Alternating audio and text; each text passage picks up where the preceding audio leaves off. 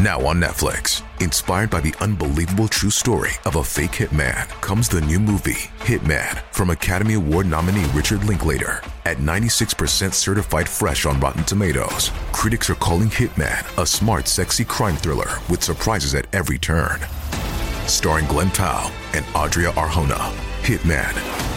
Now playing on Netflix and in select theaters. Rated R.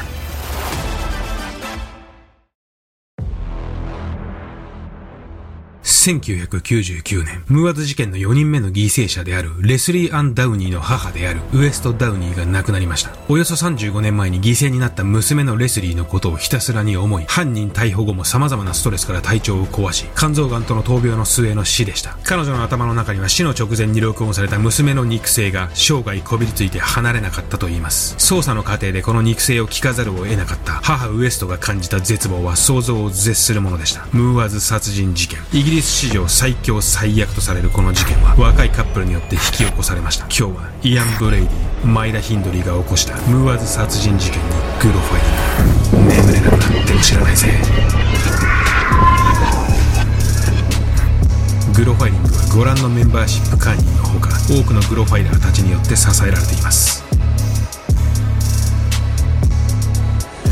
て今日はムーアズ殺人事件です。1963年から65年の間にイギリスで発生した事件になります。事件名のムーアーズとは彼らが犯行に及び犠牲者の遺体を埋めていた場所の名前になります。正確にはサドルワースムーアと言います。そこは起伏のある荒野が広がる湿った場所でした。現在もこのサドルワースムーアは地図上から確認することができます。犠牲者数は判明しているだけで5名。加害者は当時25歳のイアン・ブレイディと20歳のマイラ・ヒンドリーです。以前にグロファイリングで扱ったフレッドローズの恐怖の館事件が発生するまではカップルによる犯行としてはイギリス史上最悪の事件として認識されていました。彼らの犯行には何か目的があったわけではありません。自分たちのサディスティックな感情を満たすためだけに二人は犯行を続けました。純粋な邪悪がそこにはありました。複数人が加害者となる事件の中でもとりわけカップルによる犯行はひときわその残虐性が目立ちます。それはカップルとして彼らが作り上げたその残虐性が露骨なほどに二人の快楽と密接な関係を有するからであると考えられます。それでは行ってみましょう。1965年10月、この日、ウィルズ警部は一本の電話を受けました。人殺しの現場を見てしまいました。今も犯人たちから狙われているかもしれません。電話をかけてきたのは近くに住むデビッド・スミスという17歳の若者と、その妻であるモーリン。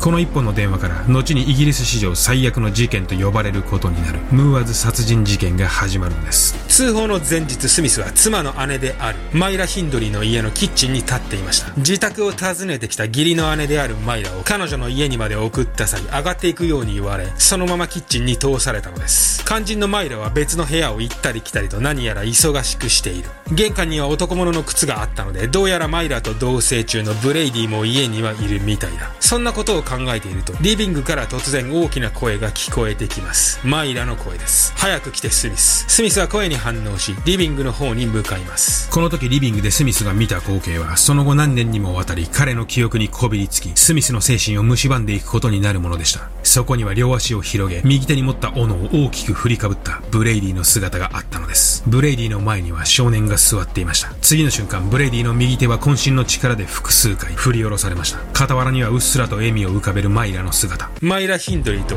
イアン・ブレイディはこの日5人目の犠牲者の殺害現場を義理の弟であるスミスに見せることによってその反応を楽しみひいてはスミスを自分たちの今後の仲間にしようともしていたのです。放心状態のスミスの姿をよそにブレイディはお前も手伝えよと言わんばかりの顔で遺体を2階に運び出します。これでおしまいだ。今回のは今までで一番厄介だったな。スミスがこの年上のブレイディという男と知り合いになったのは数ヶ月前のことでした。妻の姉であるマイラ経由でブレイディを紹介されそれから何度か行動を共にしたことがある。そのうち何回かはブレイディとマイラと共にサドルワースムーアという荒野のような沼地のようなとにかく辺鄙な場所に連れて行かれブレイディからこんな話を聞かされていました。俺は過去に何度も人を殺したことがある。今後も俺はやるぞ。ここら辺には犠牲者の遺体が埋めてあるんだ。スミスはブレイディのどこか影がある雰囲気に惹かれていましたがまさか本当に彼が人殺しをしていたとは夢にも思いませんでした。そうこの日までは。スミスは動揺した姿をブレイディに悟られないように自分が今できる最善のことを彼の指示通りに行いました。処分は明日やるから今日はもう帰ってもいいぞ。その後マイラの家からなんとか自宅に戻ったスミスは、妻に今見てきたことの全てを話します。そして二人は翌日には警察に通報し、ブレイディはすぐに逮捕されます。初めは事故だと言い張っていたブレイディでしたが、サドルワースムーアに遺体が埋まっているとのスミスの供述をもとに、遺体の捜索が始まると話は変わってきました。後にフレッドローズが出現し、メアリー・ベルが世間を騒がす前の1965年当時、女性が関与した凄惨な事件はイギリスでは稀であり、なぜマイラがこのような事件に関与しているのかに、イギリス中が注目しました。マイラ・ヒンドリーとは一体どんな女なのか、マイラ・ヒンドリーの邪悪さはどのように熟成されていったのか、彼女の幼少期を見てみましょう。マイラ・ヒンドレーは1942年、イングランドで生まれました。マイラの幼少期には後のパートナーであるブレディのような悪の芽生えは確認できませんが、彼女の分析をした精神科医は、マイラが幼少期に経験したある事実こそ、後のムーアズ事件につながる螺旋の始まりだった可能性があると指摘しています。マンチェスターの貧しい一家に生まれたマイラ・ヒンドリーは、5歳の頃妹が生まれるのと同時に祖母の家へ預けられることになりますが、近所にあった祖母の家での生活は快適であり、それによってマイラが何か疎外感や孤独感を感じていたという情報はありません。学校での成績も悪い方ではなく、スポーツ好きな普通の少女として、マイラ・ヒンドリーは育ちました。15歳の頃、マイラは大切な友人を水難事故で亡くしていますが、それにより彼女はより慈悲深くなり、教会に熱心に通うようになり、そこからも後のマイラの残虐性を汲み取ることはできません。ただ一つだけ、マイラの幼少期には特筆すべき事実があります。マイラ8歳の頃、近所の少年が彼女の頬に爪で引っかき傷を作った事件がありました。血を流し、泣きながら帰宅するマイラ。その時彼女の姿を見た父は、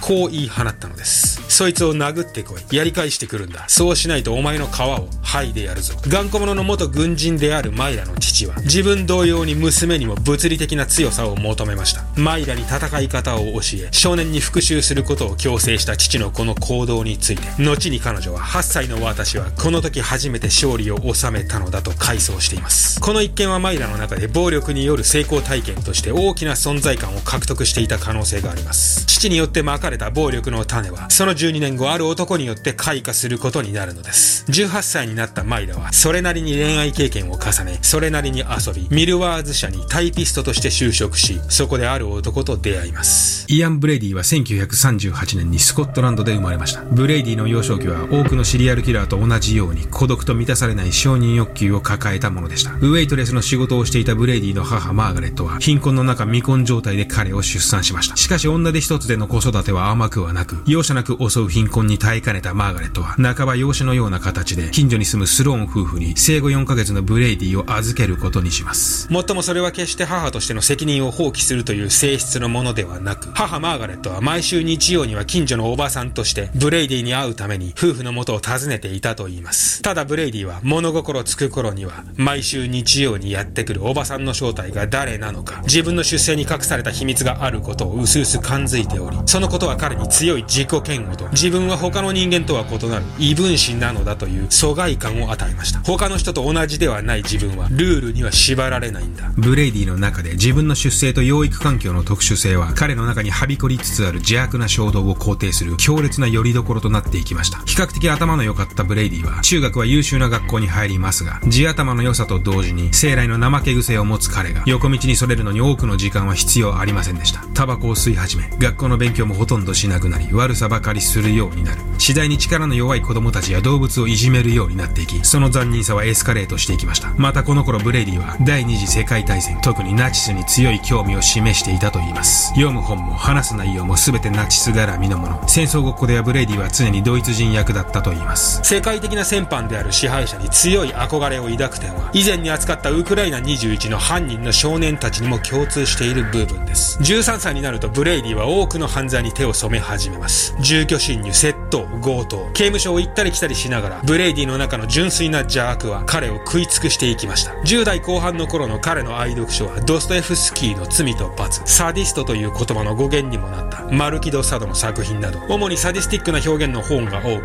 それらの中にブレイディは自分が共感でき、かつ興奮するものを探していきました。まるで船の航跡のように、全ての邪悪な経験がムーアズ事件にまで繋がっていったんです。1957年11月、この年何度目かの出所したブレイディは、刑務所内で身につけた簿記の知識で、ミルワーズ社で在庫係として働き始めます。そしてブレイディの入社から1年後、ミルワーズ社にタイピストとして18歳のマイラ・ヒンドリーが入社してきます。二人の出会いはマイラにとっては衝撃的でしたが、ブレイディにとってってはそうではありませんでした。謎めいた知的な雰囲気をブレイディに感じたマイラは、一目で彼の虜になり、毎晩彼への溢れんばかりの思いを日記に書き、夜通しブレイディのことを考え過ごしました。それはまだこの時点では、ティーンが抱くような純粋な淡い感情でしたが、二人が初めてのデートをし、深い関係を経て、カップルになる頃には、その感情はだんだんと濁ってきたのです。ブレイディはマイラにロングブーツとミニスカートを履かせ、髪を脱色させ、まるでナチスの女監守のような外見に仕立て上げました。二人で露骨な写真を撮り始め、ブレイディは自分が愛読書から得た数々の邪悪な知識と思想をマイラに説き、官能的な行為に没頭していきました。マイラは疑問を持ちませんでした。それほどまでに、マイラには耐性がなく、まっさらな状態だったのです。そして何より、マイラはブレイディに心酔していたのです。まっさらな紙に垂らしたインクのように、ブレイディの邪悪さはマイラを黒く染め上げていきました。気づいたらマイラは威圧的で怒りっぽい、子供嫌い、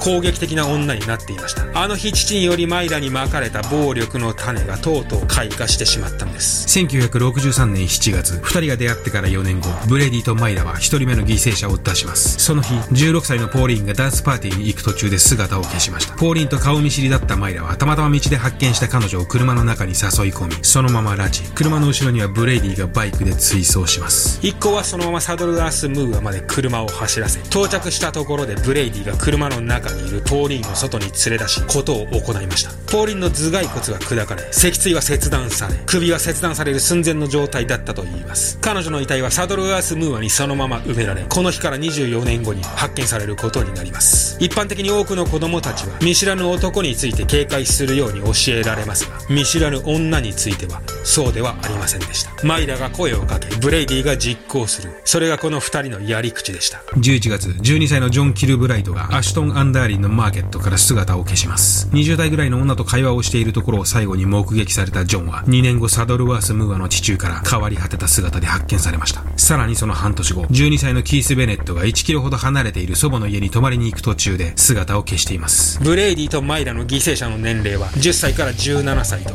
若年層に集中していますが、その性別は不問でした。刺殺、絞殺、撲殺など、ブレイディの殺害方法にこだわりはなく、彼はとにかくことを行い、命をもてあそべれば満足でした。犠牲者のうち少なくとも4名が性的暴行を受けていました。さらに2人は自分たちの露骨な写真に加え、まるで勲章かのように、自分たちの凶行の痕跡を写真に収めていました。そして4人目の犠牲者である、レスリー・アンの現場で収録された犯行の痕跡こそ、冒頭で触れたレスリーの生前最後の肉声だったのです。1964年12月26日、10歳のレスリー・アンは自宅から10分ほど離れた場所で行われていたイベント会場で姿を消しました。弟たちと一緒にいたはずのレスリーがいない。両親はすぐに警察に捜索願を出しましたが、事件から50年以上が経った今でも彼女の遺体は発見されていません。その日レスリーに何があったのか。それはブレイディとマイラが録音したレスリーの最後の肉声で確認できました。ブレイディとマイラは自宅に彼女を連れ込み、露骨な写真を撮り始め、それから16分に及ぶ録音を開始しました。そこには人の道を踏み外し、鬼となった二人の男女が執拗にことを行い、それに対して母の元に返してほしいと懇願するレスリーの声が録音されていました。二人の逮捕後、レスリーの母親は捜査の過程で何度もこの録音を聞くことになりました。そして1965年、冒頭で触れた5人目の犠牲者であるエドワード・エヴァンズの事件が発生するのです。逮捕後の取り調べではブレイディは初めこそ口を割りませんでしたが、捜査がサドルワース・ムーアにまで及ぶと、だんだんと口を割り始めます。ブレイディ逮捕の4日後にはマイラも逮捕されます。初めは口裏を合わせていた彼女も自分の身可愛さに自白を始めます。1966年、ブレイディは3件の殺人で有罪となり、彼には3回の終身刑、マイラには2回の終身刑が下され、収監されました。彼らが逮捕されたわずか1ヶ月後には死刑が廃止されたことにより、2人の刑罰は終身刑止まりとなりました。そして収監から20年後、ダーラム刑務所に収監されていたブレイディは精神障害と判断され、以降の人生を精神病院で過ごし、その間彼は何度も自殺を図り、自分は決して釈放されたくないと話していたといいます。2017年、イアン・ブレイディは肺疾患により79歳で獄中死しています。マスコミからイギリスで最も邪悪な女と評されたマイラは収監中、自分は改心し、もはや社会にとって危険な存在ではないとして何度も控訴をしましたが、彼女が釈放されることはなく、2002年11月に気管支肺炎で死亡しています。マイラ・ヒンドリー60歳でした。マイラの遺体は事件から40年近く経った当時でも、地元の葬儀社20社がその仮装を拒んだほどだと言われています。